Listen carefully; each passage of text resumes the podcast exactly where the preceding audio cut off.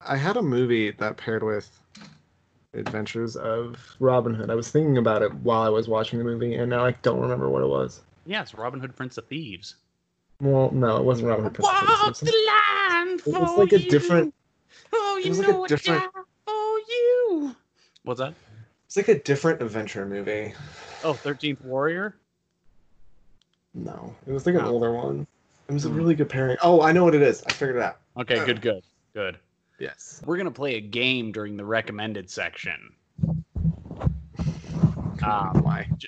Well, because you'll enjoy it. Trust me, you're going to be very happy with my recommended this week. Like, you're going to be Yeah, excited to talk about it. I've said that before.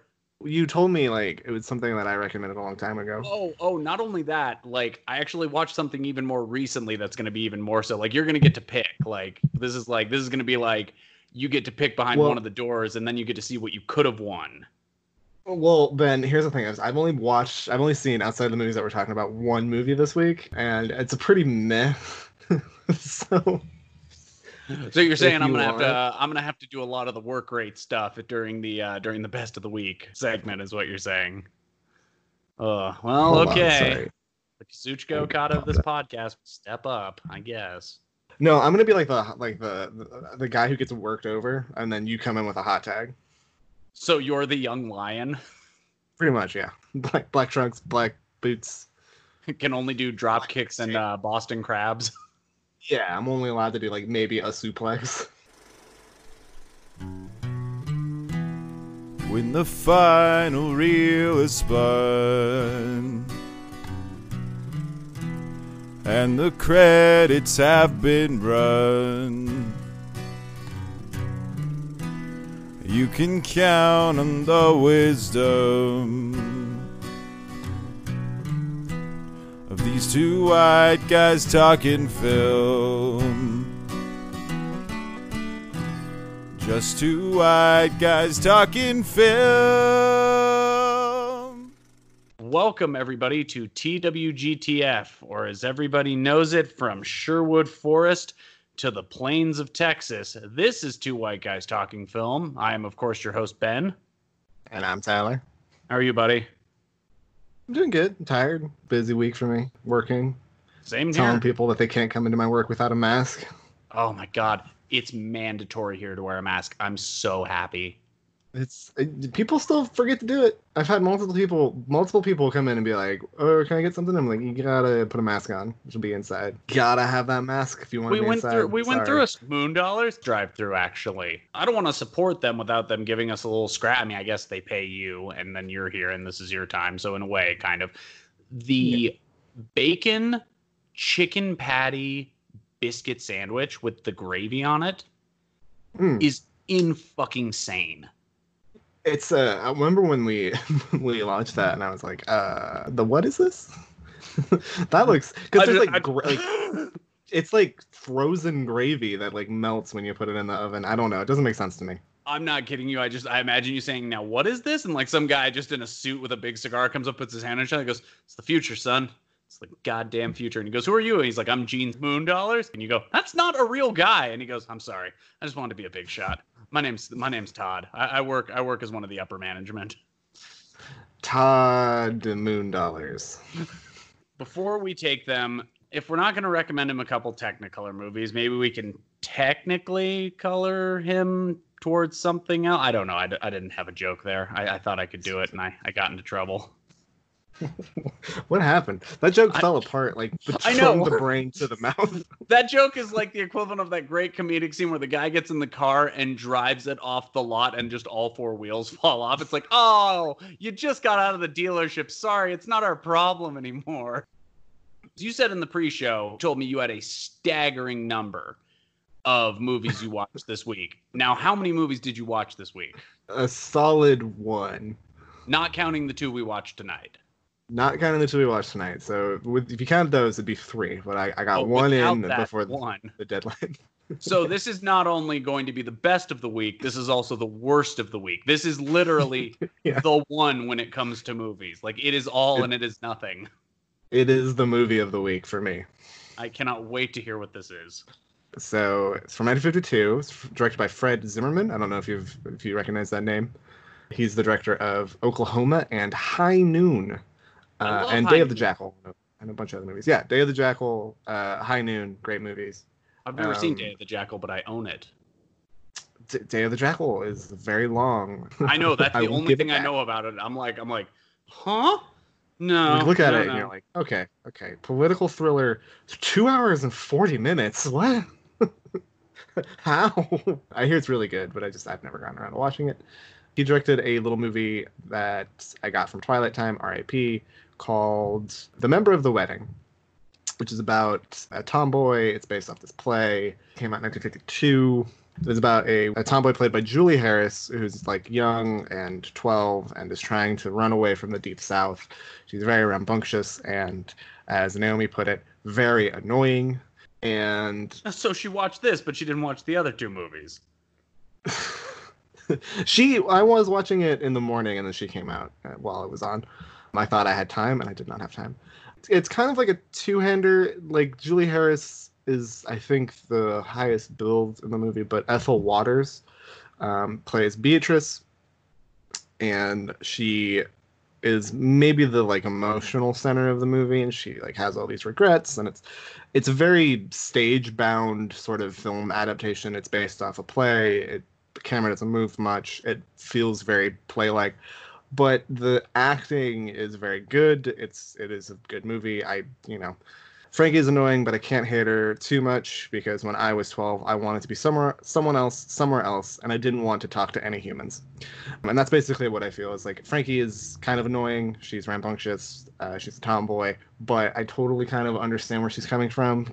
I grew up in a small town, and I didn't like it, and I hated the people I was around. So you know, if you have time, it's a short movie. It's only 90 minutes. If you like old black and white movies that feel like they are set on stage, then you can do worse than The Member of the Wedding from 1952. That's what I got.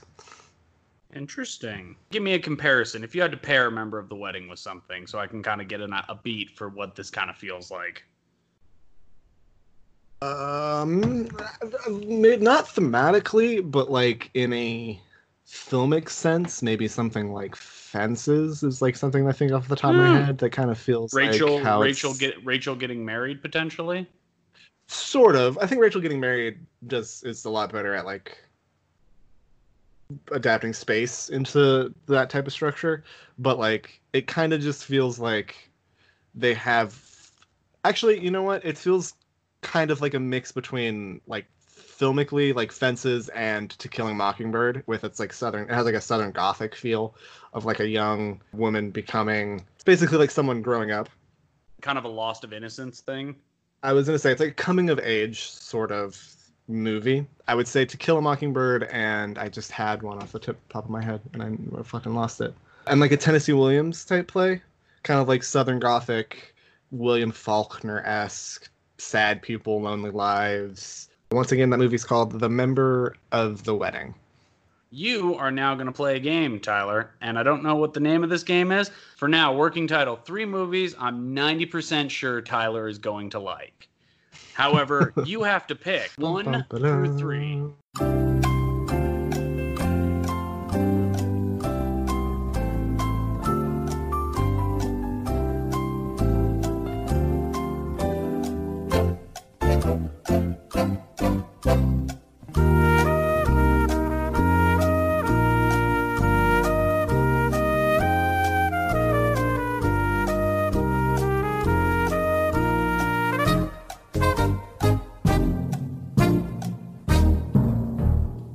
Let's go with two. Two. Ooh, two. An interesting choice. But let's show him what he's not going to be talking about today, Johnny. From 1948, The Naked City. Ooh, that's a good one. From 1986, Neil Jordan's Mona Lisa. okay, yeah. But potentially, you and a guest will be sitting down and watching the 1958 John Cassavetes' first film, Shadows. Shadows. Shadows is an insanely well made movie. It's very good. It's very good for a first movie.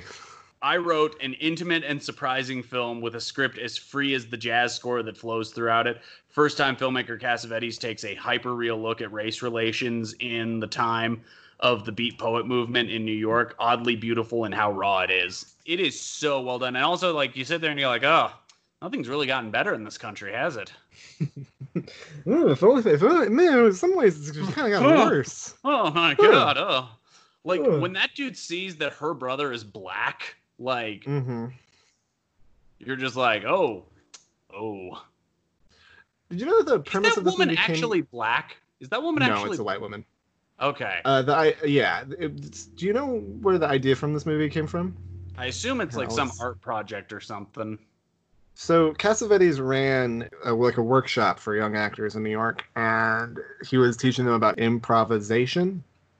Mm-hmm. And he had two actors kind of like improv a scene, and essentially them like working that scene. He basically worked with them to develop that scene into like a full concept of a movie, and mm. kind of develop outwardly. And so like that's how he kind of came up with like the first draft of Shadows. And then he went to a couple of financiers sold I think he I think he might have done Johnny Sacco at this time, Johnny Sicko. It might have, that might have been later, but I think he used some of the money that he had made from a couple of like TV show appearances or a couple of like movie appearances to kind of finance the initial shooting, the cut. Essentially, the movie is released with like very little distribution in America, flops. He takes it to Europe it becomes a sensation during the Venice Film Festival and then kind of comes back and has like a small run. And he goes to Hollywood, makes a couple Hollywood movies, and then goes and makes some more. So yeah, that that movie kickstarts Cassavetes' directing career in a fascinating way.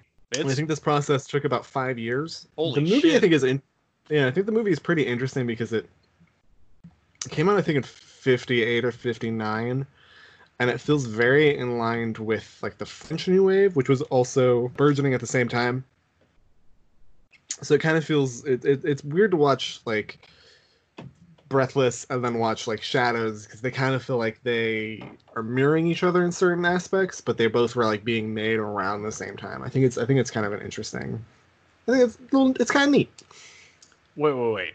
You're telling me this is the guy who got on Martin Scorsese's ass about working too slow. This motherfucker took five years to make Shadows. It took five years for it to be financed. Okay, now to be fair, to be fair, Shadows is not a piece of shit. Like Shadows is incredible. Like Shadows is like I'd say four and a quarter to four and a half. Like I really enjoyed this, and I think it's because it just feels very real. Like there are moments in this movie that are some of the most real moments like I've ever seen put to film. I know it's acting, but it's like, goddamn, like the scene after they fuck is so fucking uncomfortable. Like, and is one of the most well directed moments in a movie because it's like that's exactly how it feels. Like mm-hmm. once you've had sex with someone, it's horrible. Like you're like, I gotta get the fuck out of here. What I think also helps is that it's a movie filmed in like real places, which is something that Martin Scorsese would kind of pick up from, and the French New Wave would also pick up from. It's it's shot in like real nightclubs, in real apartments, in real like homes, and that makes it feel like kind of like more raw. Hmm. I don't know. I really like Shadows. I think Shadows is good. It's good. Well, Shadows is in black and white, and we are we are not in black and white this week. We both talked about black and white movies. We did. I didn't know yours was black and white. Oh. It is. Yeah. No, we are in full blown Technicolor because you asked me to pick two Technicolor movies. I should do this every week because Technicolor is so beautiful to look at. It no, I bet on that 55 inch it is. Oh, Searchers was so fucking good to look oh my god, ours it looked so good on our TV. I'm like, I'm like, this is the nicest TV I have ever seen anything on that I owned. I'm like, this is incredible looking. I love TV. I would like, I, and I, I said it. I said I would kill everyone else just to make you happy, TV. And he's like, I know you would. That. want to watch Mona Lisa again? And he's like, I do. I do want to watch Mona Lisa again. By the way, Mona Lisa fucking rules. Yeah. yeah. one day we'll maybe get around to talking uh, about. Well, I'll, t- I'll, tell you this: for Noir Vember, you have your two movies that I'm gonna pick for Noir Vember: Mona Lisa and The Naked City. Remember this now, ladies and gentlemen. They'll be talked about later. I got a lot of thoughts on The Naked City. There are a thousand stories in the Naked City, and this is one of them. Jules Dassin, man, that dude is a talent. That dude's good. He's gonna be something. it's up and coming. You should check out um. Who's uh, this blue chipper? Movies. You should check out uh, Brute Force, Burt Lancaster, and he has a, like a Cincinnati set movie from like '68. Burt Lancaster said about brute force it should have been called brute farce, but I had a morphine addiction back then and I need to defeat it. This is the continuing story of all the people named Burt who had problems and had to do movies. Is there anyone else besides Burt Reynolds and Burt Lancaster? I guess Burt Ward. Burt Ward. It's called Uptight. 1968's Uptight. Okay, interesting. I'll look into those. Well, but we are in glorious Technicolor. And what can you explain Technicolor to me? I don't know if I actually understand what Technicolor is. I think there are two types of Technicolor. There's CinemaScope, and I think there's another one. And essentially, Technicolor is a type of film processing that takes color film and channels it through three different color strips. I think you have red, blue, and green. I could be wrong.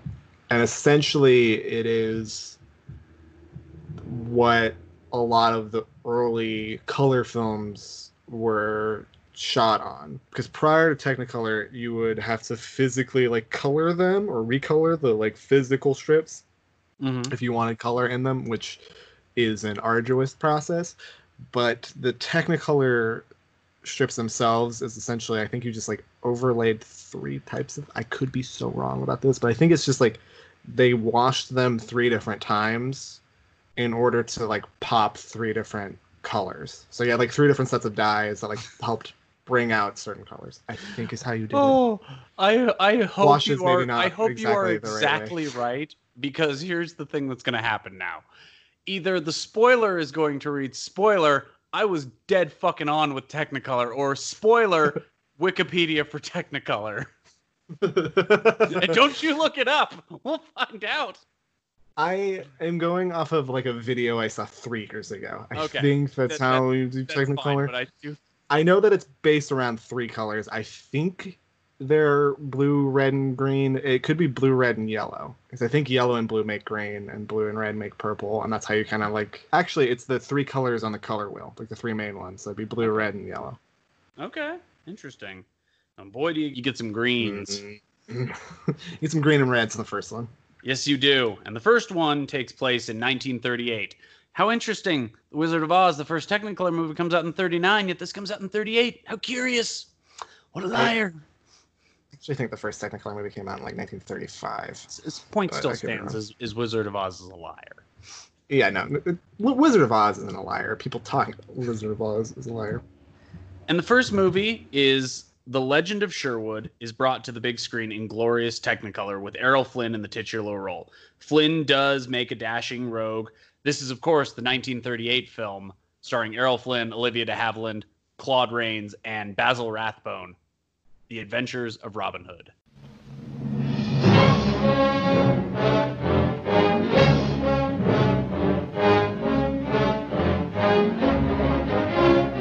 Greetings, Your Highness.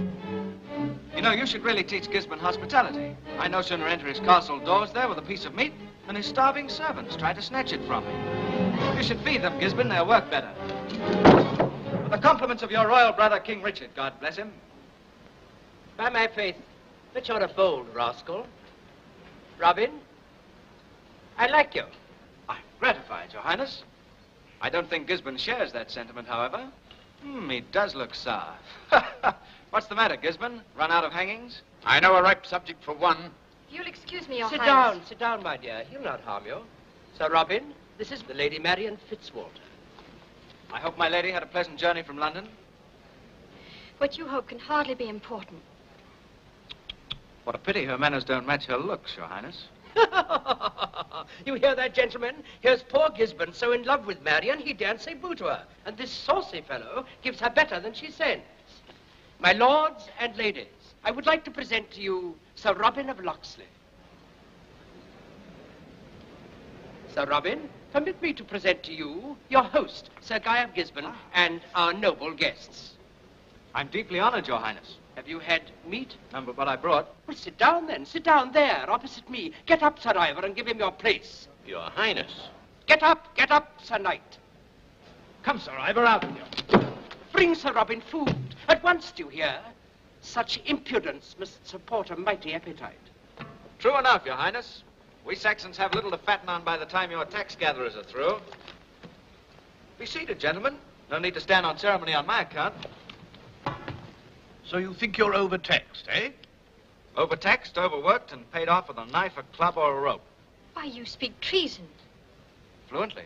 I advise you to curb that wagging tongue of yours. It's a habit I've never formed, Your Grace. You know, we Saxons aren't going to put up with these oppressions much longer.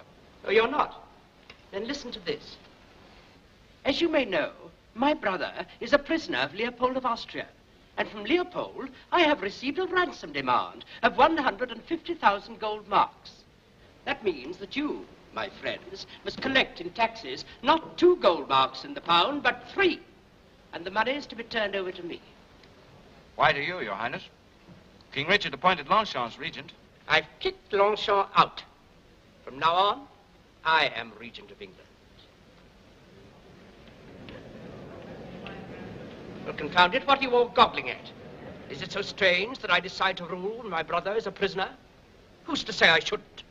You, Sir Mortimer of Leeds? Not I, Your Highness. You, Sir Boren? Nor I, Your Highness. You, Sir Ralph of Durham? My sword is yours, Your Highness.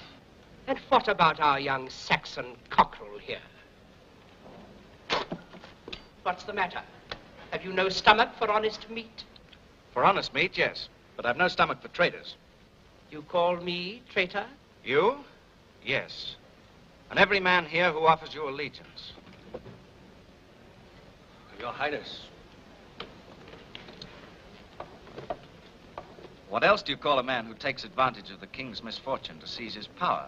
And now, with the help of this sweet band of cutthroats, you'll try to grind a ransom for him out of every helpless Saxon. A ransom that'll be used not to release Richard, but to buy your way to the throne. Let me ram those words down his throat, Your Highness. Oh, no. Later. Let him spout for the moment. And what do you propose to do? I'll organize revolt. Exact a death for a death. And I'll never rest until every Saxon in this shire can stand up, free men, and strike a blow for Richard and England. Have you finished? I'm only just beginning. From this night on, I use every means in my power to fight you. Once again, and this is two for two. And Tyler, remember what we said about Liam Neeson? We told him like he was on the thinnest of ice. Yes. Olivia de Havilland has now been on the wrong side of history at the start of two movies, and it's been pretty quick between the two of them. So, Olivia de Havilland, you are on the thinnest of ice. Write out the letter, Tyler, uh, please tonight. I'll I'll, I'll uh, send you a dictation. Oh, yeah. We'll we'll send it to her. Yeah. So you said last week, oh, doing a movie with Errol Flynn. Okay, we can tread those waters. What was that all about? Errol Flynn is not a good person. Let's get it Notoriously out of the bad person. Let's let's get it out of the way now. Let's start with this. So essentially, Errol Flynn is not a great person. He's notoriously a drunk, a racist, all sorts. Maybe he, he- I mean, I mean, he might not have been a racist. Who knows? I'm pretty sure he's a racist. He was arrested and charged for statutory rape, uh, and I think he got off on a technicality, but it did hamper his career. There are, I think, other allegations swirling around Errol Flynn. He just from everything I've read and people who knew him at the time talk about him, he seems kind of like a dickhead. Not gonna lie, it's kind of like notoriously like one of Hollywood's biggest bastards. He was a star in a time when Hollywood stars could kind of get away with almost anything, and he was a person that really did test those limits. So, Errol Flynn stamped bad guy uh, for sure. There is just a temptation in me, just every time you say one of the things he got away with, just to have him doing that laugh from Robin Hood, going ha ha, like just what a piece of shit. I did not know any of that, by the way.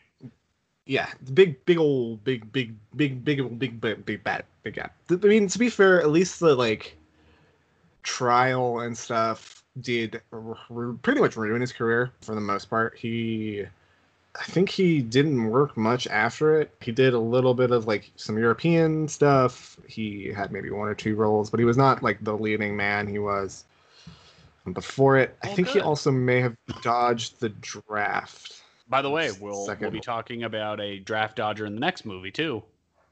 We will. Yes, yes, we will. notorious draft dodgers. Um, Yes. He Who who would have known I would have paired potentially two movies with notorious draft dodgers in them? Yeah, notorious draft dodgers. He uh Flynn died relatively young. He died in his fifties, and he also, I'm pretty sure, died pretty poor, if I remember correctly. So you know, Oh, oh boy, there's some post post hominis controversies. That's a whole thing in his Wikipedia. So if you want to read even more stuff, like the fact that he might have been a fascist a Nazi sympathizer before the Second World War, you know, God, who's he like in like today's parlance? Like, who's a guy who you're just like, how does this guy keep? Like, how does he's like dude- if James Woods was 30 and was saying and doing all the stuff that he is now and still getting roles. Like it's sort of like that. All right, fair enough. Oh, that's an interesting idea. James Woods is Like, if James Woods was- today. if James Woods was still getting roles like cop and like still like leading mm, like being a like a Videodrome and stuff like that, while also being like, yeah, I think Donald Trump's good, and also we should send all the Mexicans back to Mexico, like, and was still getting movies like Video Videodrome and stuff like that. like, Alright. That's kind of how it is. Is he a big Trump supporter? He is, yeah. Wow, weird. He's a very convincing dickhead, and then I realized like, oh, he's not acting. He's Oh just- yeah, he's- that's that's yeah. That's why that's why every time anyone's like, "Oh, Chevy Chase, great comedian," I'm like, "No, Chevy Chase is being Chevy Chase." Like, y'all don't get it. Like, he's doing Chevy Chase in every movie. Fletch is just Chevy Chase. Like, yeah. Caddyshack, it's just Chevy Chase in golf clothes. Like, James Woods in Night Moves, where he's a real piece of shit. That's just James Woods, man. You- You don't understand. He doesn't have to act. yeah, exactly. James Woods in that Simpsons episode, just a dick. That's the greatest think it- representation of it too. Do you think it's one of those things where James Woods just played a dick so many times that it's like he it he like Mother Nighted himself? He became the thing that he pretended he was. Like, You're saying you're saying he, you're saying he was. Ric Flair. He's living the gimmick of being a dick. He- yeah, he just like he just like went too far. I like whatever yours was. Yours sounded so fancy, but I had to break it down for the common man too. That's what we do here. Oh, Here we Mother go. Mother Night is a a Kurt Vonnegut book, um, in which the I think the it's actually one of his most famous quotes, which is, "You become the thing you pretend to be," or something. It's like basically along this line. It's about a guy who is a American in Germany pretending to be a Nazi radio operative who is sending English transmission to American troops, but he's also sending intel to the United States. Like he's a, he's an American spy in Germany. But what happens is when the war ends, all of the American all of the like files that he was sending to America, they get like buried. America essentially cuts ties with him and lets him become tried as a Nazi collaborator. So he Oh, has to go on the run. Anyway, Mother Night. It's a very good Kurt Vonnegut book, very underrated. They ever make a movie of this? They did in the 90s, starring one of our faves, world's sexiest man. I'm blanking on his name. Nick Nolte. Um, Nick Nolte. they made a movie about this with Nick Nolte. Sold, sold Yeah, American. it's pretty good. I think what we can basically say is fuck Errol Flynn. Yeah, fuck Errol Flynn. Yeah, bad guy. A lot of bad things. A bunch of stuff. Nazi sympathizer, might have been a Nazi spy. We don't really know. Yep, we don't. But you know what? We're not going to say fuck you to Robin Hood because who doesn't love Robin Hood? Robin Hood, good guy. Yeah, he, he from Rich loves- Gift the Poor.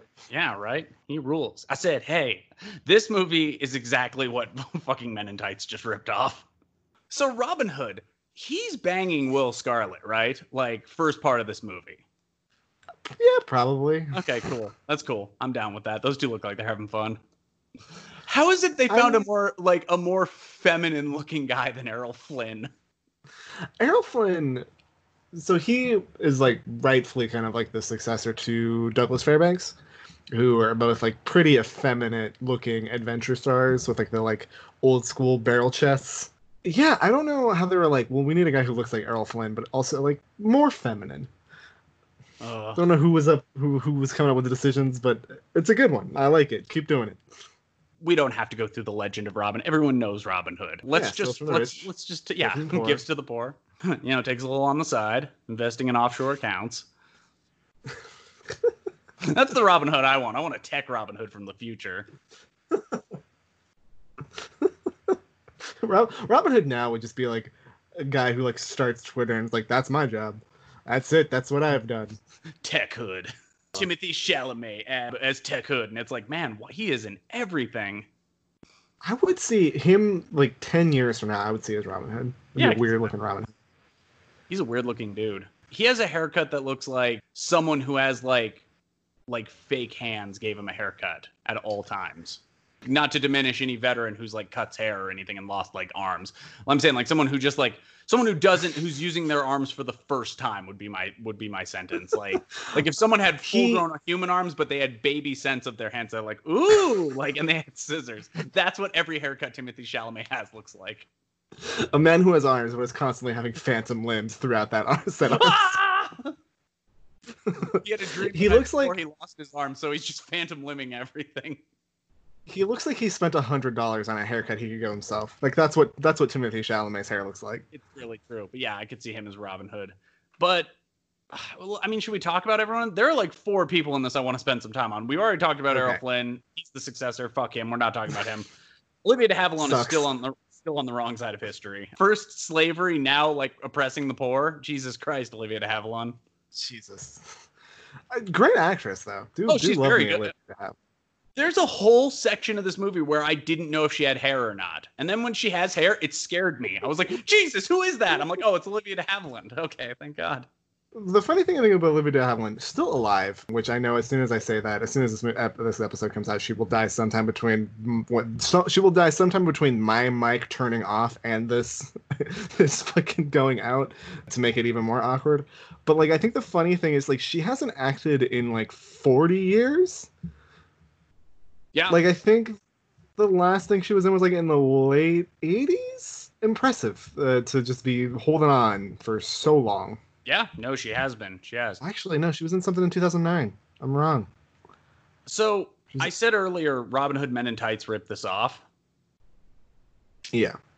The scene where he walks in with the boar and Robin Hood Men in Tights, I thought that was just a wacky bit he did. Like they just thought, wouldn't it be funny if he walked in with a pig? I didn't know there's an actual scene where he beats up two guys while holding an elk. This movie is stupid. It's so fucking dumb, right? You kind of gotta love it. It's just, it's, it's, just, You know, and it's, it's just real. I, I think it's the curse of Robin Hood. Here's the problem with Robin Hood. Every Robin Hood movie, I will bet you dollars to donuts. Every Robin Hood movie, the people playing the villains are far better than the people playing the heroes.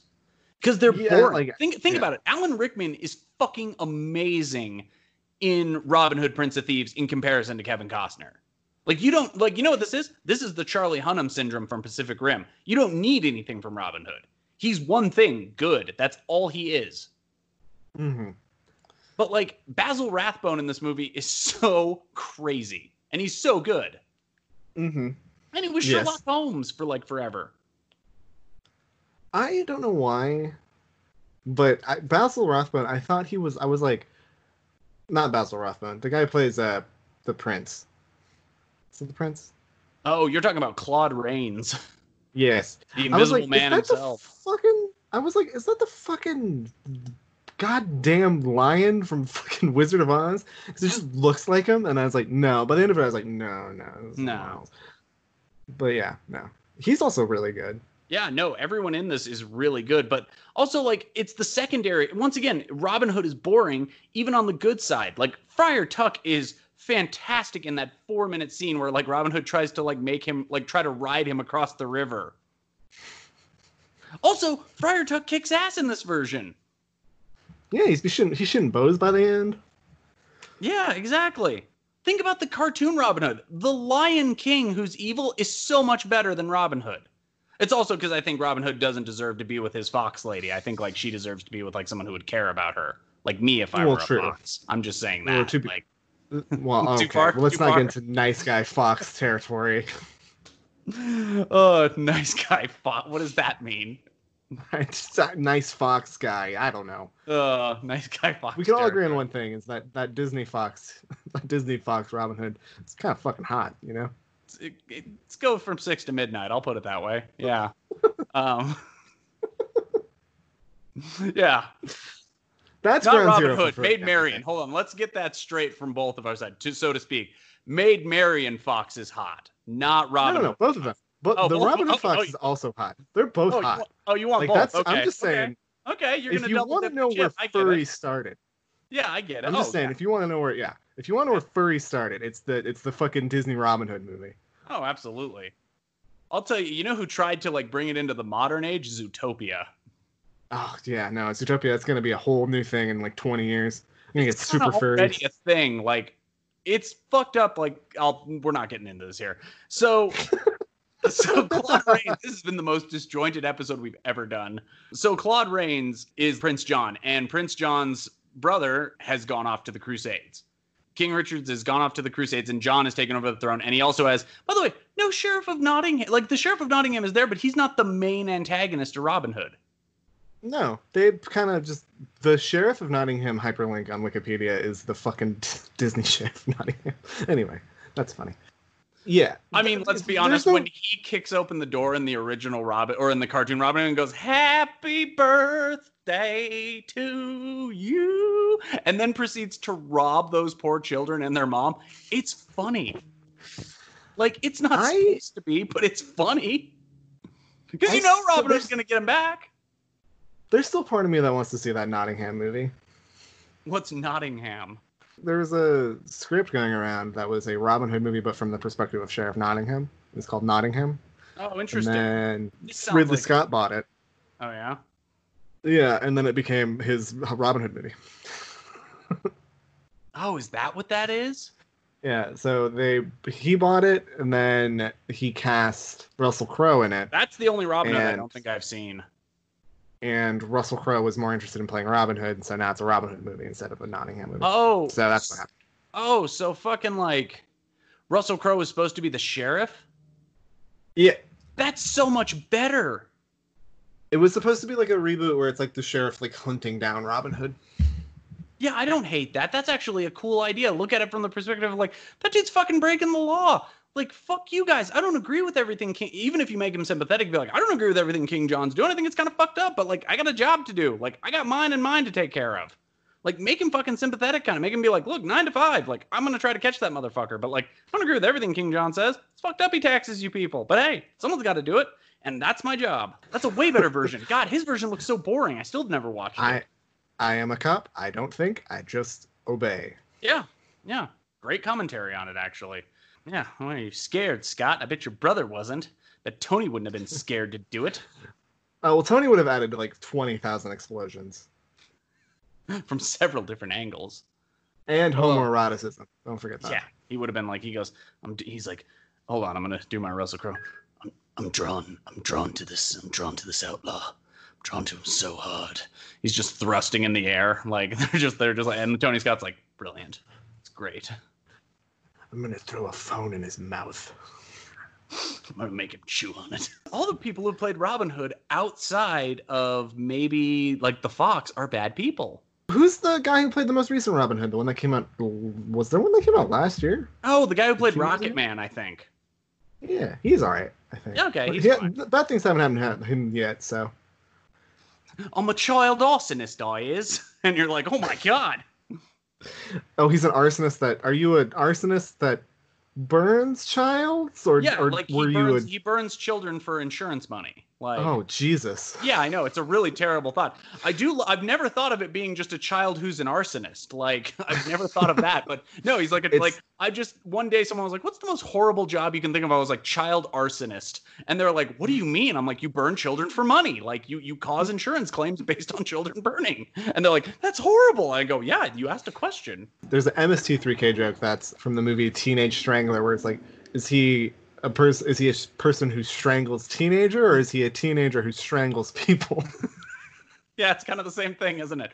Are you a child who's an arsonist, or are you an arsonist who burns children? Starring Jake Gyllenhaal, child arsonist.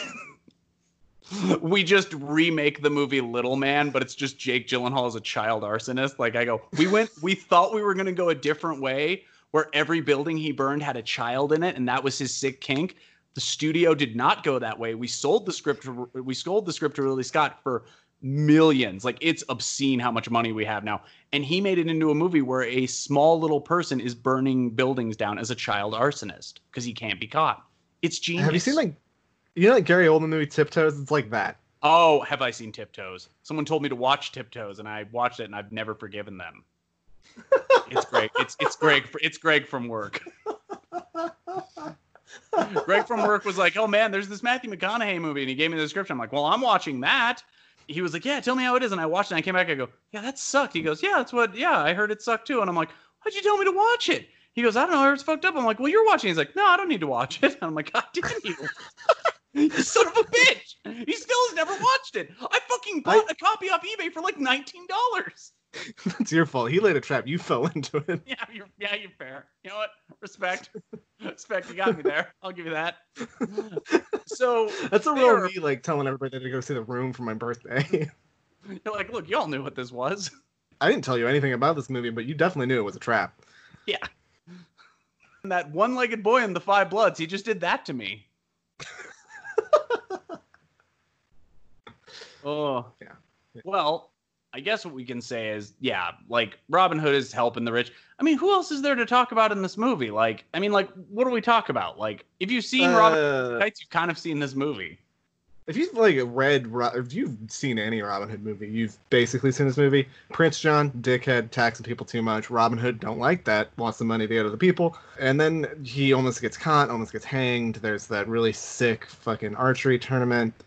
Yeah, that's good. I do like the archery it's tournament. Good. I will say, like scene. the final, the final fight between him and Prince Humperdinck or whatever the fuck fucking Basil Rathbone's name is. It's a name. It's Sir John Gilspin or something. It's like fuck you. Make him the sheriff for Christ's sakes. He's good enough. Why is that fat man the sheriff? I'm now mad about that Robin Hood movie. We're leaving all of this in, by the way. Like this is the talk about Robin Hood. This is how bad. No, I was gonna say it's just five minutes of just us not talking about Robin Hood. Five? We might have done 13 minutes on not talking about Robin Hood.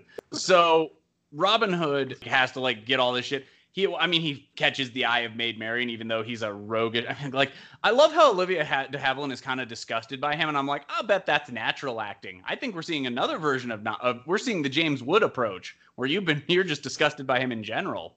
I think Olivia de Havilland and uh, Errol Flynn like might have had a thing for a little bit. Oh, she had to fuck that guy. He's so yeah. weird looking. He's the weirdest shaped human I've ever seen.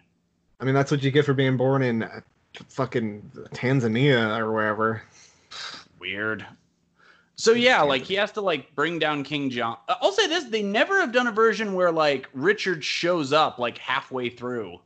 You're right. Like Connery bombs in at the end of Prince of Thieves. That's fucking dope, by the way. When Connery shows up, hold, I speak, and you're just like, yeah, I will not allow this wedding to proceed unless I'm allowed to give the bride away. You look radiant, cousin and you're just like you're just like ah like that's pretty cool. Also patrick stewart like but like no one's ever bombed in like midway through to be like yeah richard's gonna help take back the throne. Which i think is more true to the legend oh, of robin hood.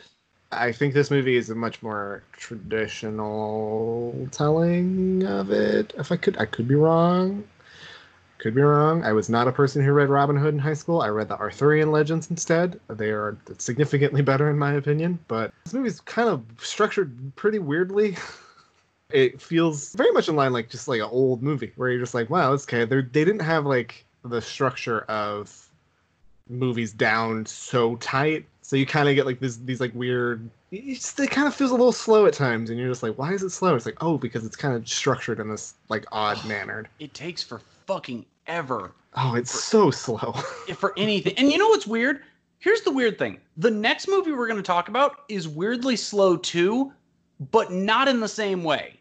Like, no. it's so hard to explain. There's a weird thing about the next movie that I want to talk about. I'm glad you brought this up. But yeah, this is you're just like, and the thing is too, it's because you know this story. You've seen this story several other different ways, and it's and probably presented better. But this is just kind of like the one that was for that time. Like if you weren't in that time, it's not for you.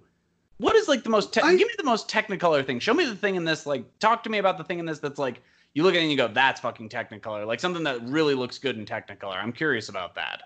Okay, we're going back to the the archery scene. I think it's just like you get so many radiant pops in whenever they're like in the forest or where there's like a lot of like green hues. I think that's why like everyone who is associated with King or, or associated with Robin Hood like wears like green. It's because green like really really pops. So like when they're in the forest, when they're in the like by the river, you just get this really beautiful, deep colors. And so when he swings onto that tree, you're saying like that's a pretty good, that's a pretty relevant scene. Yeah, you don't. Okay. Technicolor only lasted. It was invented in nineteen in the nineteen hundreds, in the early nineteen hundreds. Invented in the nineteen tens. I think the first Technicolor strip is from like nineteen twelve.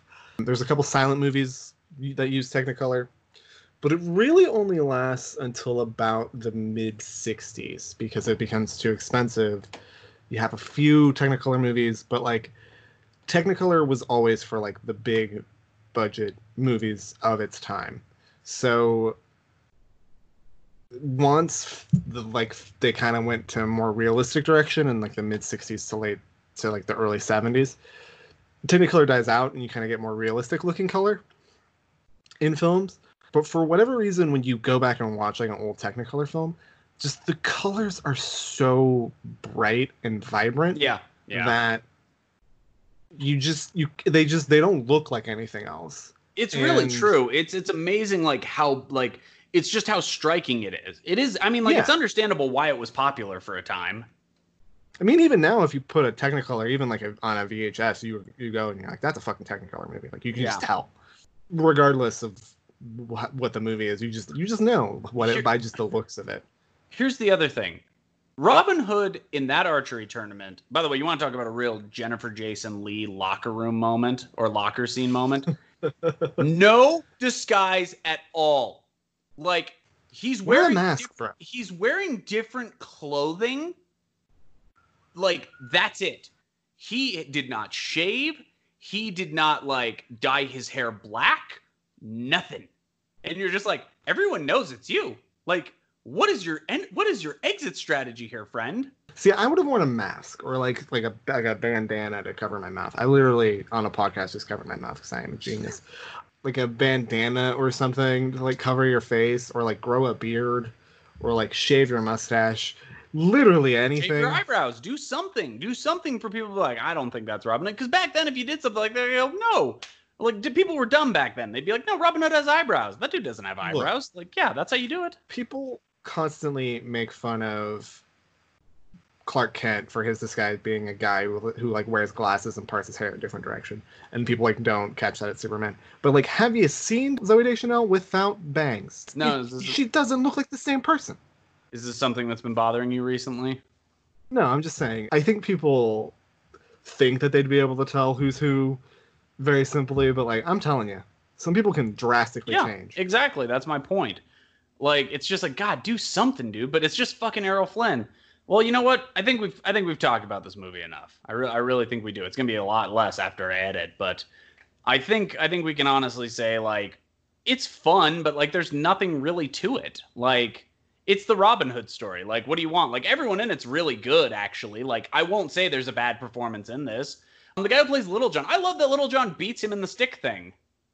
It's good, yeah. Like Friar Tuck scene is great. I love that Friar Tuck has a weird Viking helmet on the whole movie. I love that too. I think it's a pretty good depiction of Robin Hood. I think it's definitely of its era in many ways. I do want to talk about the fact that this movie has two directors. Is that true? Do you know who Michael Curtiz is? No. It's director of Casablanca. This guy also did Casablanca. Yeah. Those are um, two very differently paced movies very differently paced movies. He did a bunch of other stuff. Mildred Pierce is another movie he directed. Oh shit, um, I've heard of that. These are just off the top of my head. He also did a bunch of like Warner Brothers James Cagney crime movies. Okay. So Angels with Dirty Faces. Oh, this dude, um, this dude's um, prolific. Yeah, did a lot of stuff. Who's um, the other um, guy? The other guy is another guy who did a lot of. He did. He mostly did like B movie crime pictures. His name is William Cagley he worked with Cagney a lot. Up until that point, his biggest, his most known film is Babbitt. The adaptation of Babbitt. Uh, G Men is also a big one. Stars for Broadway. You know, he would go on to to do a bunch of just kind of work for hire stuff. I don't recognize many of these. I think each each dawn I die is a movie I've heard of, but Yeah, he you know he was a workaday type guy. Oh, he did White Christmas. Oh yeah, this this dude was. Okay, Well, I'm looking at the other guy. I'm looking at the other guy. Yeah, that's Curtiz. What do you think this was, or did one of them get fired, or Well, what happened? I know. So what happened is Kegley worked with had worked with Flynn before. Flynn loved him, thought he was a great director, really liked, or didn't think he was a great director, liked working with him.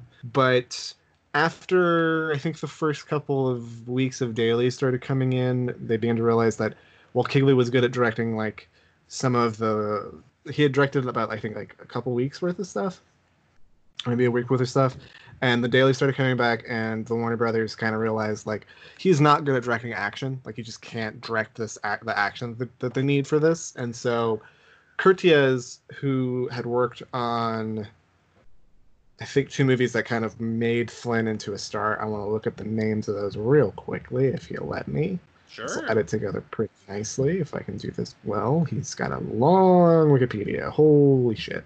He had directed Captain Blood, and there was another movie before that. So yeah, Captain Blood's kind of like what broke Errol Flynn as like a big star. He was under contract with Warner Brothers, and so they were just like, "Can you just take over and film some of the like action sequences and some of the later stuff?" And so essentially, they fired Kegley, and this is before Alan Smithee, so they just credited both of them as directors. So oh, yeah, so this is pre Alan Smithee. How interesting. way before. This is Yes, 30 I years before I set I set that up in advance. I did do that. no, I didn't. Well, what would you pair this with? I would pair this with a little movie from 1960, directed by Stanley Kubrick. I'd pair this with Spartacus. I Oh, don't know why I'd pair this with Spartacus. Just they sort of remind me of one another. You really, you really want to piss someone off that has to like stay like an extra like two and a half hours for the double feature. I can see that, I guess. I mean, it's it's always going to be paired with Robin Hood, Prince of Thieves. That way they can leave happy and they can be like, I fucking love Robin Hood, Prince of Thieves. I walk the line for you. We'll get the VHS version where that music video plays. What would you give this? I, I think I give this about four. Yeah, four stars. Really? I think it's good. Yeah, Interest. Wow. maybe three stars. I don't know, somewhere in there. So, three, somewhere in the three to four range. you figure it out. I'm just gonna give you the fucking ball. well, you know what? I'm giving it three stars. So, like, that's it. It's perfectly acceptable, but it's nothing you haven't seen before and potentially done better. But it's of its time. It was one of the most big movies of the time. The sword fights are cool, but the problem is there's not enough action. It's way too much. Let's build to the action. It's like, no, get there. You know what Prince of Thieves does better? A 15 minute action sequence. I don't know. It's good. I like it. I think it's fun. If we're talking about the four faces on Mount Rushmore's Robin Hood, it goes Fox because you think he's hot, and no, I want you to be happy. It He goes is hot. It's a proven fact. look, look, I'm sure he is. It's just not my thing. I, I want Marion. Like, like I want the burger, not the hot dog. I get it. Like, it's fine. Fox, Robin Hood, Kevin Costner, Robin Hood. I guess we'll put Errol Flynn on there, but you know what? It's like, I don't know. I don't know. I, Well, we'll put Olivia de Havilland on there. yeah, like as in lieu, in lieu of. We can actually have Olivia de Havilland cut the ribbon too, and when she when it falls, she'll see it. She'll be like, "Oh my God, I'm on the Mount Rushmore." It's like you're damn right you are, Olivia de Havilland, because you're the reason that Robin Hood movie's great, not that horrible drunken prick. And she's like, "He was a monster," and I said, "Yeah, I know, Olivia de Havilland.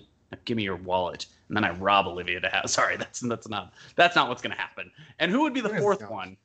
Who would be the fourth one? Uh, Is it Crowe? uh, Can it be can it be Russell Crowe, but we make it look like the Russell Crowe from South Park? Well, we no. What we should do is we should put Russell Crowe from Noah and just not just see if anybody notices. I remember Russell Crowe having a beard in Robin Hood. He didn't. We told Darren Aronofsky if he footed the bill for this one that he could put his Noah up there. It's the only way it's ever going to get on a Mount Rushmore. He loves that movie. That poor, poor deranged boy. And I'm like, wait, do you tell me we didn't pay for this? And it's like, yeah. It's like, what that check that I wrote you for? You're like, nothing. Don't worry about it. So yeah, I think that's good. Yeah, I mean, it's fine. Like, uh, I'll tell you what it isn't, Tyler. It's not our next movie. no, it's not. No, because our next movie is a little movie from 1958 by Mr. John Ford. It's absolutely John Ford's epic western about two men searching for a girl taken by a tribe of Native Americans. Deeply problematic by today's political views, to be sure. However, it's undeniably Ford's best made film, as well as John Wayne's greatest performance, whether he knows it or not, as playing the absolute worst human being you can. This is, of course, the 1958 film by John Ford, The Searchers. I found him! I found Lucy! They're camped about a half mile over. I was just swinging back, and I seen their smoke. I bellied up a ridge, and there they was, right below me. Did you see Debbie? No. No, but I saw Lucy all right. She was wearing that blue dress, and she what was... you saw wasn't Lucy. Oh, but it, it was, I tell you. What you saw was a buck wearing Lucy's dress. I found Lucy back in the canyon. Wrapped her in my coat.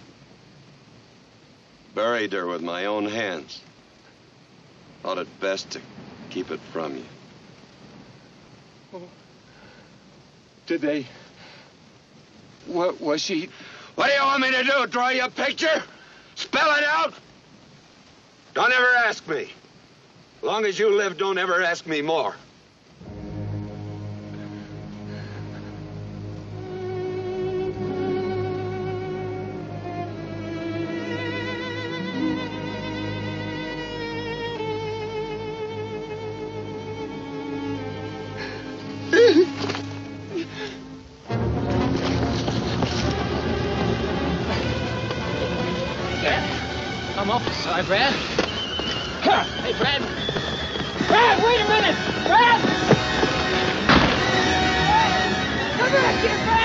Brad, come back here!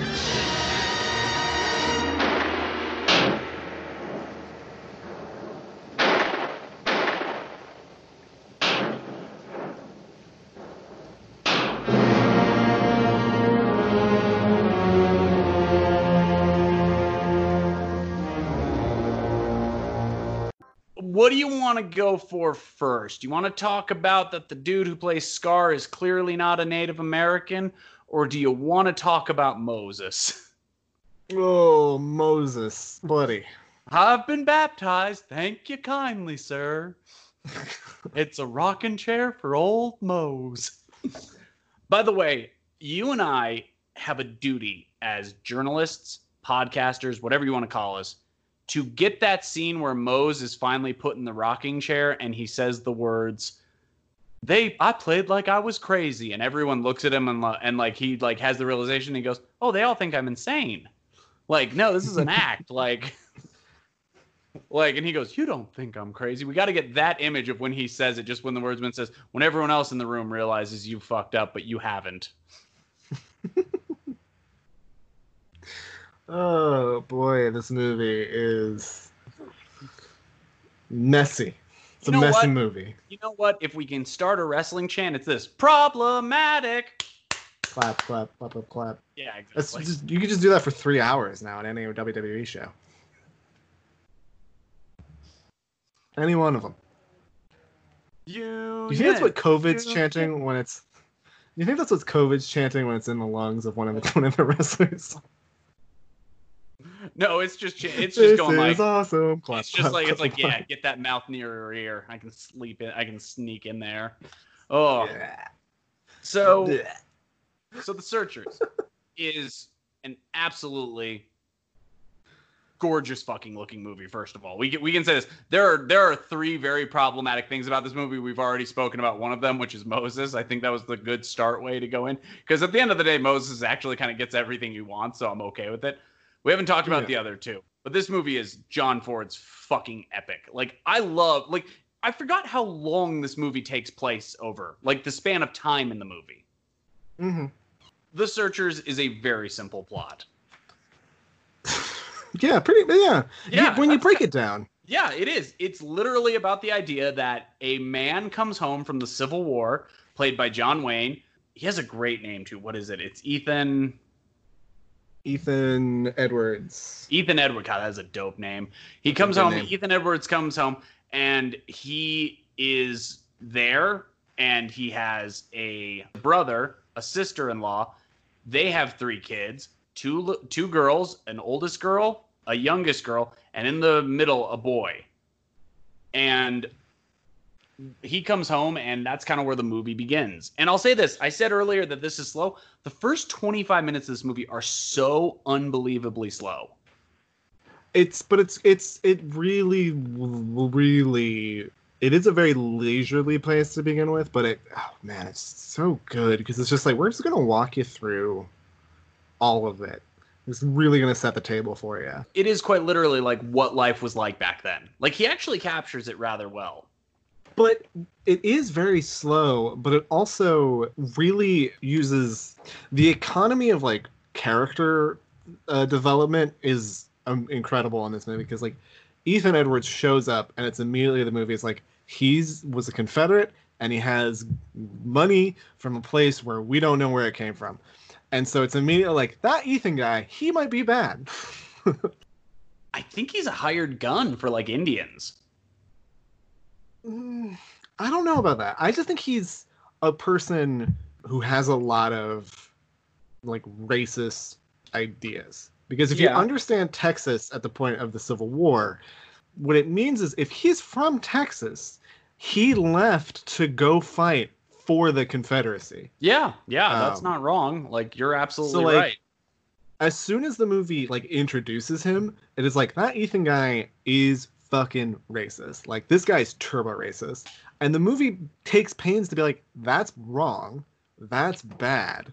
Here's why his racism has led to like the genocide of Native American people while also being a movie that kind of sh- shows the genocide of Native American people. It's like really true. Ford doing this on purpose?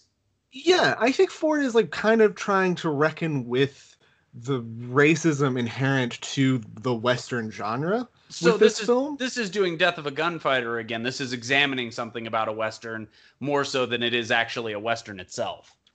Yeah, well, it is a western itself because it's a John Ford movie. It's shot in Monument Valley. It's the most westerny western you can possibly get because it stars John Wayne. But I think he is inherently trying to investigate American racism and like the treatment of Native American people, both Native American people who are considered to be bad and that fought the Americans, like fought people settling their land essentially, fought the U.S. government, and people who were like Native Americans who were just kind of caught in the crossfire of those two groups.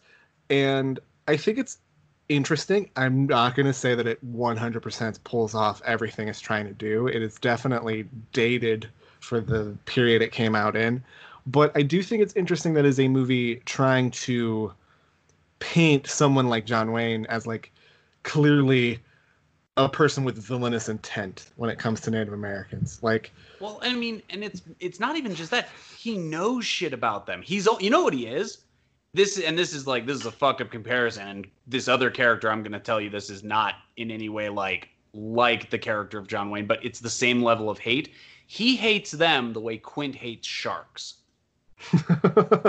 he does. Like he does. Like every like and he does it and he hates them on the level where like you know why Quinn, Quint hates sharks so much? He hunts sharks for a living. Fucking John well, Wayne John and I'm not saying John Wayne did the same thing in this movie and Ethan Edwards did the same thing in this movie but at the same time it's like Ethan knows shit about them. There's a moment where they're like they finds a dead Native American and says like, "Hey, do this," and shoots him in the eyes, and he goes, "His spirit will have to wander the world for the rest of time. They don't have eyes; they don't get into the next world." Like John Wayne knows that and uses that, even if it's not true. That's how much he hates them. Uh, uh, yeah, and I mean, I will take your your metaphor. I think Quinn's fear or Quinn's hatred of sharks is woven deeply in this fear, and I think the same thing with Ethan. I think his racism towards Native Americans is also deeply woven into his fear of being replaced, his fear of sexual inadequacy, his fears of Native Americans. No, no, no, no, no, no, no. Go this on. is true. This is true. His his fear of like Native Americans, like essentially being like defeating the white man, essentially, and that's okay. like where his fear and hatred come from and like if you look at like his gun holster it's like clearly shaped like a penis. He has like it there's a lot of like sexual repression in Ethan's character whether or not John Wayne realized it when the movie was being made. Not and whether or not John Ford realized it when the movie was being made. I think there's a lot going on in this movie. Like I said, I'm not entirely sure it succeeds 100% with what it's trying to do, but I do think John Ford is attempting to make a movie that is kind of like reckoning with the racism inherent in Americans trying to settle the West and like essentially genocide a whole race of people. I agree. And it's trying Like- to examine where that comes from. And you said it perfectly right there. It is a fear of something, and fear at its base thing is fear of the unknown. He doesn't know why he hates them. He's afraid of them because he doesn't understand them. And that's the worst part about it.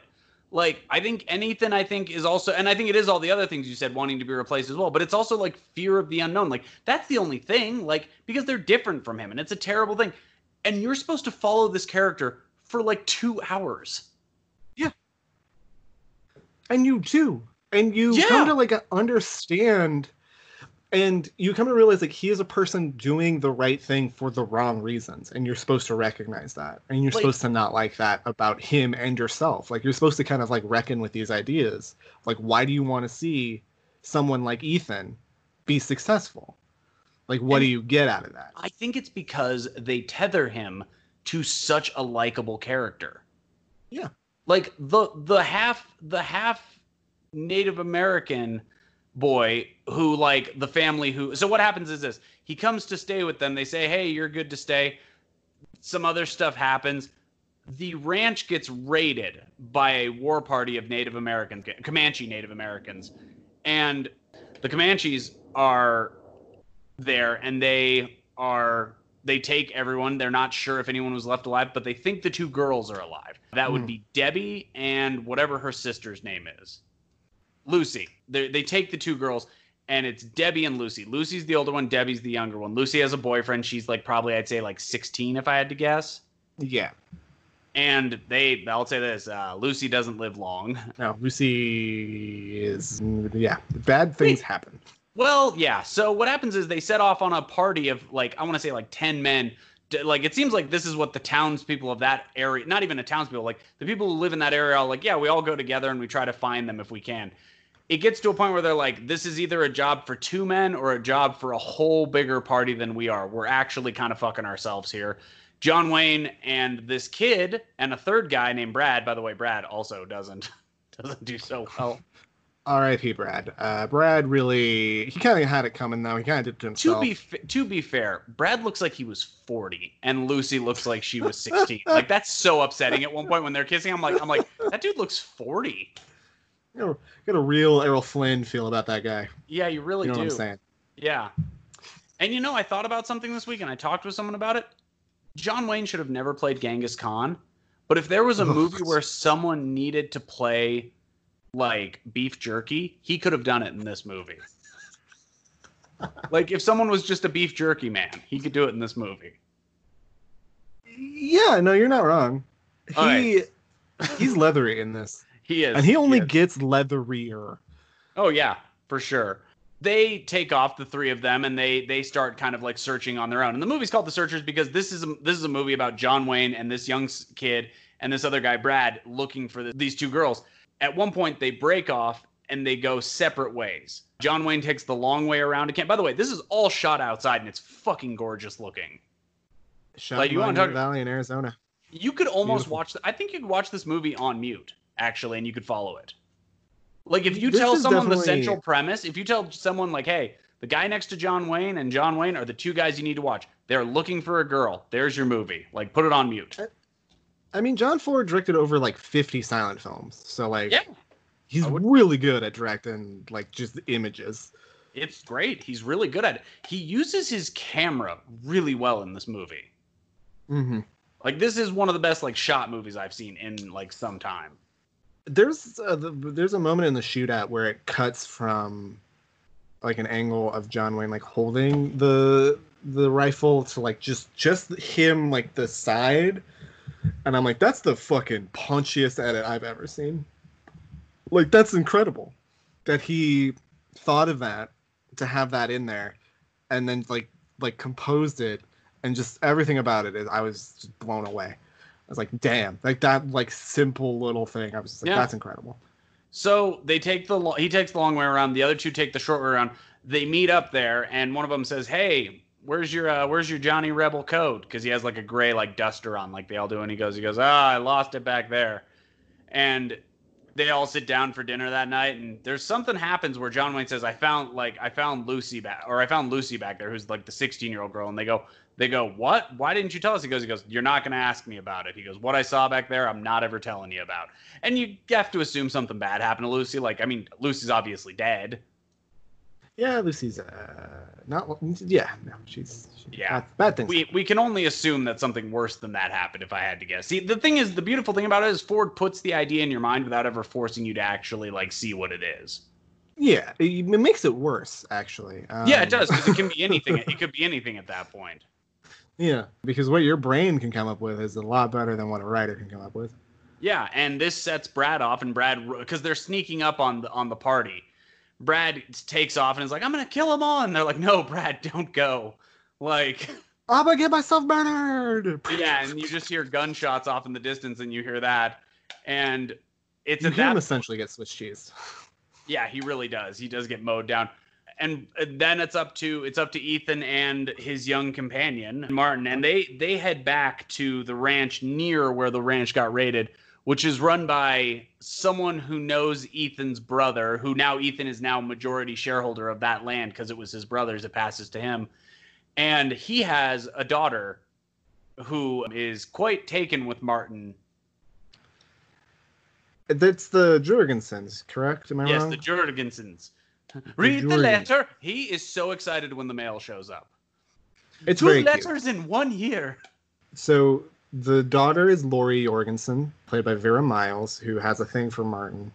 Um, and they're gone so long that she basically is like, "I'm gonna get married," and marries the tries to marry the mailman. I mean, I I think. mean, I think that's who that was. by the way, I way, was very stoned when I watched this. this movie has a thing where like the whole okay here's what i love about this this movie goes okay so this movie starts you have the raid in the first 25 minutes. The next chunk of the movie is them just riding searching for this girl. Mhm. so it goes like raid small section with brad. Brad gets killed. They, they're searching for a while. They go back to the farm. They keep going back and forth. She's also reading a letter the whole time kind of narrating it as they go along throughout parts of it. And then all of a sudden they just kind of stop looking for her and you're like well fuck what the hell you guys are looking for and then you It- realize it's been five years it becomes sort of episodic after at like a certain point. Like they get to the Jorgensens, they leave again, and then it becomes like someone reading the letter, and then we see a couple of things, and then you realize at a point like, oh, like that large chunk was all in the letter. Like they were just relaying what happened, and then like they double back. It's structured in such a weird way, but it doesn't ever feel like it's lagging or dragging in any moment. It's just like so kind of freewheeling in a weird way. yeah it is I think it's because it's based on a book, and so I'm assuming that like that that's kind of just how the book was set. Is just like kind of just like this freewheeling because it's very novelistic to do that to have it like kind of start with like the first act and then like have like a 1.5 acts and then have like a couple of episodes and then it's just all of a sudden we're in act three like it just sort of happens like it just like hits you out of nowhere like oh we're like at the end now well, it's great because they come back and she's getting married. And then, by the way, Martin proceeds to fight this guy outside of the house. By the way, the funniest moment is where they walk out and he goes, he goes, how you want to do that? And like, and like they stop and he, and like he goes, he goes, I gotta take off my jacket. And he goes, oh here, let me help you. And like helps the guy out of his jacket, and then proceeds to Batista spear him into a bed.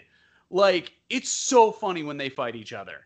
another thing this movie has that I think is really I, I guess I didn't realize it is just it has some really beautiful snow landscapes where you're like they're clearly like in Nebraska or like Oh yeah. somewhere up like in Wyoming or something. Oh, it's fucking looking for it. incredible. The Like, whole movie's outside. It's there are beautiful. there are beautiful vistas. Like, yeah, this must have taken some time to do. I mean, I Like- think there's definitely moments where they're on a set. I do have a Jennifer Jason Lee shut in a locker, like very small, Go on. annoying. Go on. I'm glad we have two. There's a moment I think at the very beginning where they walk into the house and it's kind of clear that the house at the beginning is like a set and someone yells and I can hear the echo of like the yell like in the soundstage. Oh. And I was like, you couldn't have just ADR'd that. You couldn't have just you couldn't have just like yeah. redone it. like like you could just it's hear that, them like speaking preacher. into it's echoes and I was preacher like, who's like who's so loud. You're just like, ah, yeah. just like, oh. And it oh. echoes in the fucking soundstage. I'm like, can you not fix this? Come on, John Ford, seriously? So that is, such the, that is like the minorest gripe of all time. But I was just like, I was just like, come on, immersion so, broken. Yeah, exactly. So they kind of come back and they're like, okay, we're just gonna let it go. Like she's gone probably, and if she's not dead, she's she's one of them now. John Wayne is also like highly convinced, like if this girl, like if we find this girl, we gotta we gotta kill her. Like like she's she's half them now. Like it's she is a lost cause. And you weirdly see like a version of this in like a nut house with these women who were like were attacked by Native Americans. Yeah, I think that is not great. Definitely not a thing I would have kept in the movie if I had my way about it. I understand it, but like uh Yeah. It's just not good. I don't know. It made me feel bad. And not no, in the way that like not in the way that movies can make me feel bad where I'm like, oh man, that was sad. It's just like, oh, this is kind of racist. You're like, like this. It's a movie. It's, you know what it is. You know what it is. It's a racism. Like the character of Mose. You could do the character of Mose in a movie today, in this movie today, but you would do it in a different way. Whereas it's like it's just unfortunate that at the time that was kind of acceptable version of that. Whereas with this other element you're talking about, that was bad back then, and nobody decided yeah. to nobody decided to do it yeah, it's what's interesting about this movie is I think it wants to address racism and it wants to kind of be like anti-racist. But there are certainly, especially with John Ford movies, a lot of really weird and racist depictions of Native American people throughout his films. That's just Ford. It's it's rough. It's one of the things. It's it's kind of like if you want to study movies, you're just gonna run into people like John Ford, where you're just like, wow, he killed a lot of fake Native Americans, like Jesus Christ, and it just sort of seeps out in weird ways, and I think that scene is one of them. It's not great. It doesn't feel real. Like it doesn't feel like a real life thing, and it just kind of doesn't need to be ah, there. There's that Was movie called The Homesman. Remember that movie, The Homesman, where like old boys don't cry and the and U.S. Marshals take those women back, like to that like isn't that, that like, Tommy Lee or Tommy wait, Lee Jones? Yeah, is that Tommy Lee Jones Tommy Lee and Hilary Jones, Swank? Right? Yeah, and Hilary Swank. Uh, maybe and then, I could. By the, by the way, Hilary Swank fucks Tommy Lee Jones in that movie. Like that is a thing. And Tommy Lee Jones wrote and directed that movie, so maybe he didn't write it, but he definitely directed it. I did. Yeah, he definitely directed it. So Tommy Lee Jones likes likes a sturdy lady. I don't like this conversation. I don't either. I, I hate it all. I guess maybe maybe it is maybe it is true. I don't know. It just it feels there's something about that where like I feel like I could have a long conversation with someone of just about that scene and be like, why? like I feel like it's a way to explain Ethan's hatred more, but I think it's also maybe maybe it's more of a way to like ex- to further Ethan's like murderous rage towards people like white women who have been with Native Americans, which is something that kind of gets fleshed out later. And maybe that's a way of explaining it, of like kind of putting that like in your head before like they eventually talk about it in like 10 minutes. Yeah. But like I said, I don't know. It doesn't seem like it really needs to be there. Yeah, I don't know. You make a good point. Well, maybe it does. I don't know. Who knows? So they this get back complex. They, yeah, they, it is. It is weirdly complex with how simple of a premise is. So they get back. The guys get in a fight. They say, "Okay, you two are gonna make up," and they all of a sudden like they bring in Mose, who like just keeps popping up. He's like the puck of this universe. He just keeps yeah, when you talk about. Yeah, like every time he pops up, I'm like, ah, boy. but the thing is, you can't end this movie without him. No. Not no, gonna no, tell no. you. I'll tell Marty though. Mose is the comedic relief, and not entirely sure if the movie needs this type of comedic relief. But hey, it's the '50s, I guess. I, I don't know either. It's it's hard to say. So they get told by Mose, "I found her. I get my reward, a rocking chair. And you're just like, boy, this guy really wants a chair. Like, can someone give him a chair? There's at least two in that house. And they go and find her, and it's weird. Like, it becomes a game of like, okay, we got to get her back alive. I'm gonna like Marty says, I'm gonna go down and get her. You all stay here and charge in once I've got her, and we'll just take care of the rest of them. Which is like, wow, that's really fucked up. Couldn't you just maybe like grab them and like uh, get out of there? Scar will never mm-hmm. be the wiser. The movie makes a point to say that like Ethan wants to murder Debbie. His little beau, Marty's little vixen, is like, hey, don't let Ethan get near her. He's gonna try to kill her. Like even she says it. Like, look, dude, he's a lot of things. He's protected us a lot, but that dude wants to fucking kill Debbie. He does not believe there's anything left of Debbie in there, which is fucking crazy. That you're like, which I've is nuts. yeah, I've just followed this guy for two fucking hours. Like, seriously? The point is, is I think the idea is that Ethan thinks she is contaminated and should be murdered because like she is no longer white mm-hmm. which is like the most fucked up explanation to do oh, something yeah. like that. Like that's... Oh yeah, it's it's straight racism is what it is. Yeah, like no, that's it's like, like because pure, you like because straight from the tap racism. Yeah, like that's like that's unfettered race.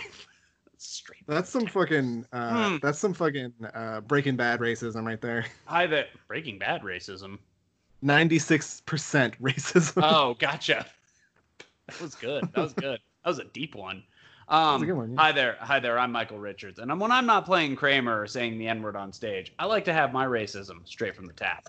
Milwaukee's racism. Just freebasing some racism here. Yeah, you're just like you're just like you're like he's the only person they could have called to do this commercial. It makes so much sense. then you just play the Seinfeld music and bow down down down. It's like holy shit! Like is Seinfeld racist? Jerry Seinfeld is currently on the phone to all of his lawyers. Someone stop Michael. Take the shot. Take the shot. Mike uh, Jerry Jerry has a cell phone number where a guy is constantly following Michael Richards to take the shot. Like after the whole saying the bat saying the N word on stage, like Jerry's just like, no, it can't happen again. Jerry gets the call. He goes, yeah, and he goes, oh, you took him out. He, oh man, he made a commercial for racism straight from the tap. Oh, yeah, no, it was a good thing you did. No, I'd burn the whole building if I were you. Yeah. Oh, an extra no, no, no. two. Oh, an extra 20 million? Oh, you know what, dude? I'm going to give you 30. You did a good job. Good job for you. You called this one. You took him out? Oh, he did what? Uh, can you um can you bring him back to life so I can take him out? Yeah, thank you. Oh, you can. Oh, oh, you specialize as a witch doctor. You know, I just let my witch doctor go. Like I just this is like the conversation. like know, the, the super to look for a new witch. The super rich have witch doctors. You're just like, what the fuck? Oh, None of that actually was a correct impersonation. Because it's like, oh, you have a witch doctor. Like that's that's the imp- voice he deserves. Because you know, fuck Seinfeld too. While we're at it, got a real Errol Flynn thing about him, Jerry Seinfeld. I think you've named the episode. oh, several people have a real Errol Flynn thing about them this week. That's my new euphemism for people who like to have sex with people under the age of 18. Got a real Errol Flynn thing about him. I like that. I think we should start making that a thing they find the girl, and John Wayne does not kill her, I guess, because Natalie Wood is like, please don't kill me. Oh, by the way, Natalie Wood is so good in like every movie I've seen her in, and it's a shame she's not in more. I disagree. I think she's really good in this. I think she's good in this. I think this is one of her better performances. I've seen her in. I think there's other movies where I'm like, anybody could have been better than Natalie Wood, right? like a bundle of sticks could have definitely done the job that Natalie well, Wood did. Movie. movie. Give me, give me a movie like she's not great in Splendor in the Grass or in she's ooh, in ooh, West Side careful. Story, right? Be careful. That's like my that's like my one of my wife's favorite movies. Oh Jesus. Oh, she loves Splendor in the Grass, dude. I've still never seen it, but she's like, we gotta watch it. I'm like, I'm like, one of these days we will sit down and watch it. I said, I just am not in the mood. Maybe I'm wrong. No, no, no. You're, movie you're, I saw when no, I was younger. You can't be wrong. It's an opinion. We discussed this well, a long time ago. Yeah, but also opinions change. You know, I don't That's know. True. I could be wrong. That's true. That's I think she's pretty true. good in this, but she's also, you know, she's she in, say a lot. Native American garb. I will say, my wife walked in and she went, "Why is Natalie Wood dressed as a Native American?" Like her eyes went super wide, and I'm like, I'm like, "Oh no, no, no, no, no, no." She was taken by the Native Americans. They're making her dress like that. She goes, "Oh, okay, good," and then like went back into the other room. but it was great because like she was like, "Why is Natalie Wood?" like she was like, "Oh, I'm not canceling Natalie Wood, am I?" I'm like, "No, no, no, you're fine." Scar made her do that. He's Italian. And she goes, Italian? Like, is he part of the Native Americans? I'm like, no, he's a Native American. That's him right there. And she goes, oh my God, that man is not Native American. By the way, that's the last horrible thing. Scar is not Native American. And also, that no. guy doesn't get enough to do. Scar should be a bigger character in this movie. I think the thing is, is once he talks, you would have realized that he isn't Native American. So you'd just been like, oof. Well, now you forced me to put the line in there. Who teach you to speak Comanche? You speak good. I think we're pretty much near the end. They bring her back, and we get one of the most famous shots in all of westerns. Well, we have to mention that the opening shot is the mother of the family that Ethan is staying with. He's their uncle, I want to say. He's like the, the yeah, he's husband's brother. Yeah, he's the and husband's brother. So it's like the mom of that family walking, opening the door, and the camera slowly like caresses and then it opens up into Monument Valley and you kind of see Ethan coming in. And so the final shot is they take Debbie, they get her back to the Jorgensen's place, I believe, right? That's what happens? I believe you are correct. Everyone goes in to treat her and Ethan's standing there with his one arm on his other arm.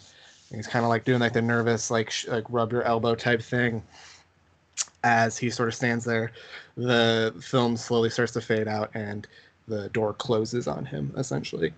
Essentially leaving this racist angry violent man to be left in the past. It's it's a beautiful ending. It's it's like the perfect way to end a movie. Do you know who the woman who plays mrs jorgensen is in real life? No. Was she famous for another role she's not famous for another role google her for me real quick my phone's at 1% it's about to die Olive um, Carey? I believe so. Look up Olive Carey and look up who her father was. Her spouse is Harry Carey. Her father is young Debbie was played by Lana Wood. yeah, you didn't know that? Sister. I just I just now figured it out.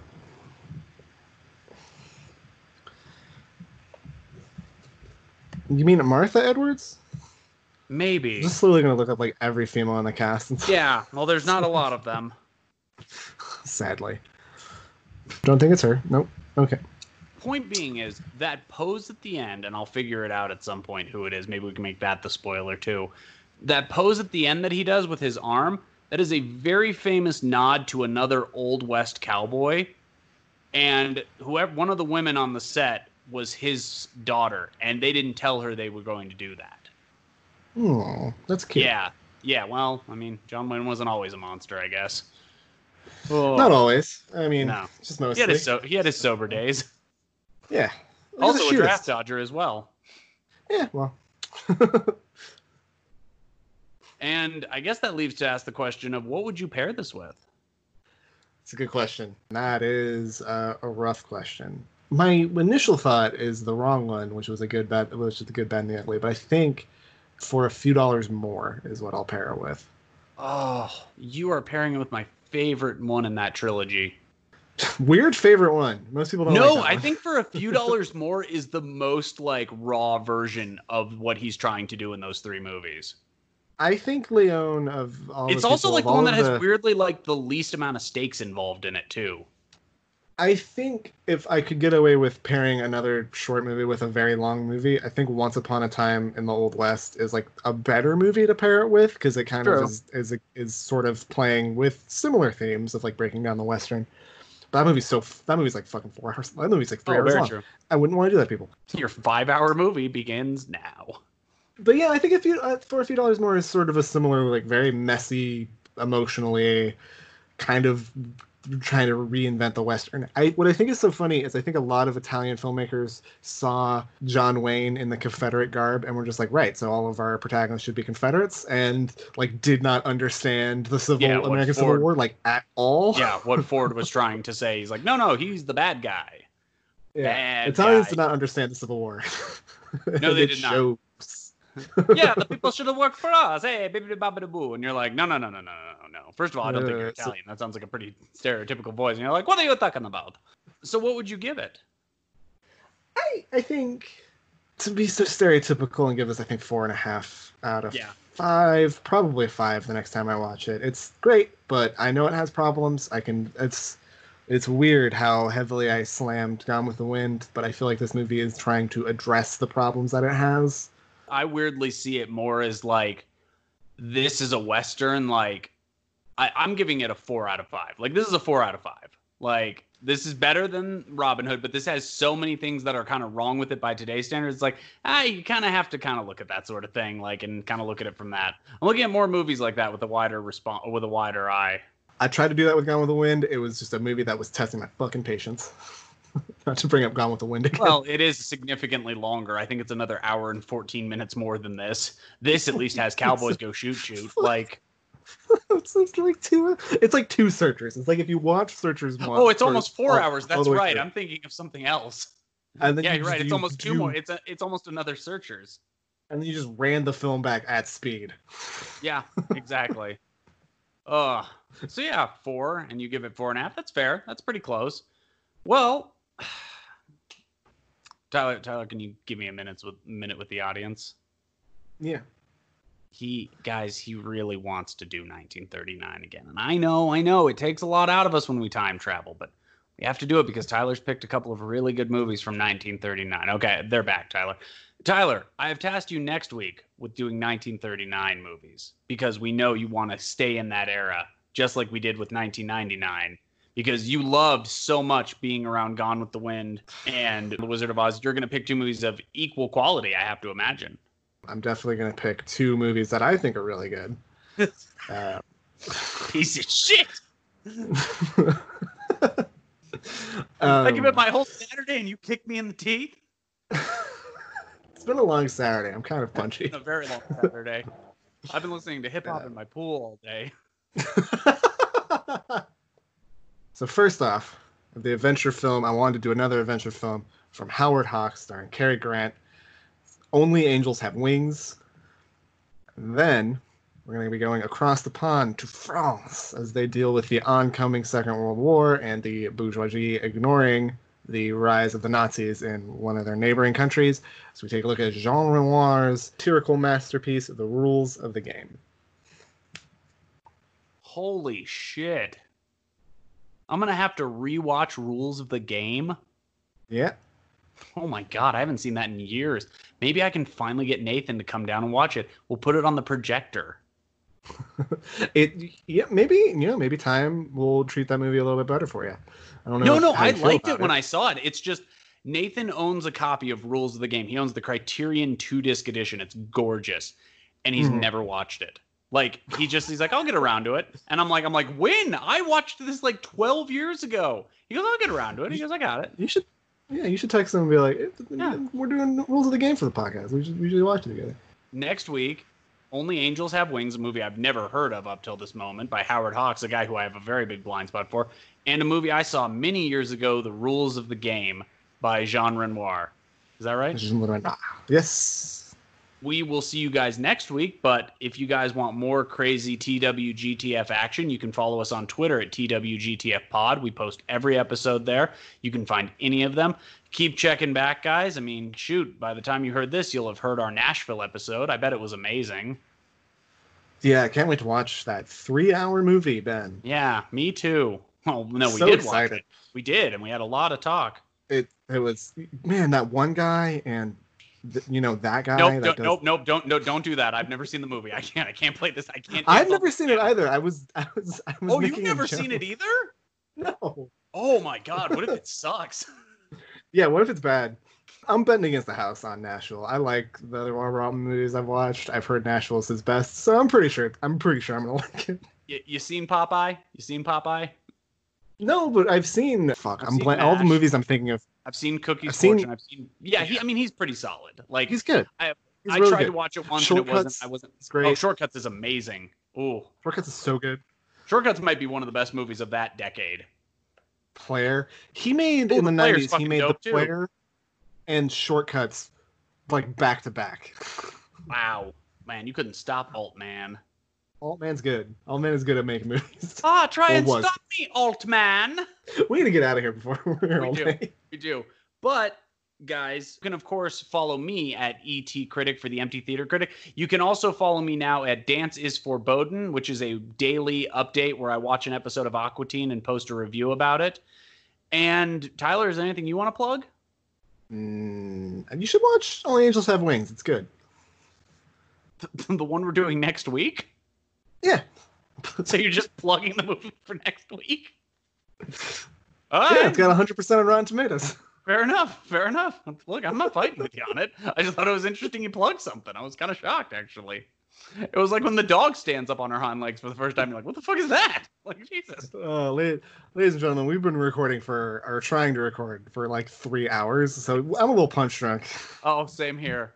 And for TWGTF guys, two white guys talking film, I'm, of course, your host, Ben. And I am Monument Valley. And remember, guys, if you're going to come into our store and you look to your left immediately as you enter, there is a rocking chair. And I'm not going to say that if you touch that rocking chair, that a man in a very silly hat is going to come and just beat the tar out of you, but that's Moses' rocking chair. That'll be the day.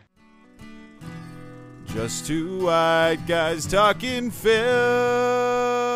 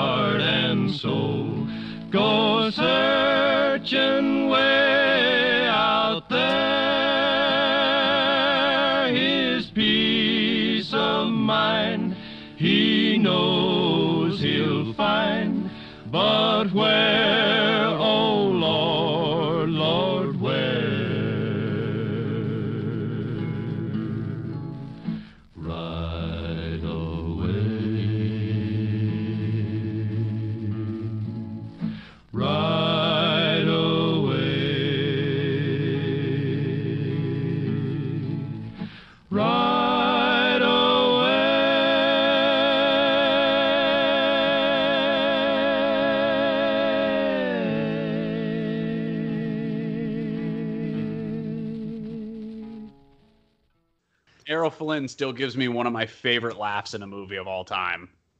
Go for it. The moment in Wonder Boys where Alan Tudyk is driving Michael Douglas home, and he says to him, "Errol Flynn, he was into doing a lot of things with his dick, right?" And like Michael Douglas' character goes, Jesus, trappers, how am I supposed to know? And he goes, You're reading his biography. And like Michael Douglas has someone else's book bag at the time. And he goes, Oh yeah, he loved all sorts of thing on his dick. He goes, like ground lamb, and like it's just like like Alan Tudyk's character started he goes, Sick. It's one of my favorite lines. He goes, Oh yeah, he loved all sorts of things on his dick. Like Michael Douglas just bullshits this guy into believing it. if you've never seen Um, Wonder Boys, by the way, it's fucking incredible.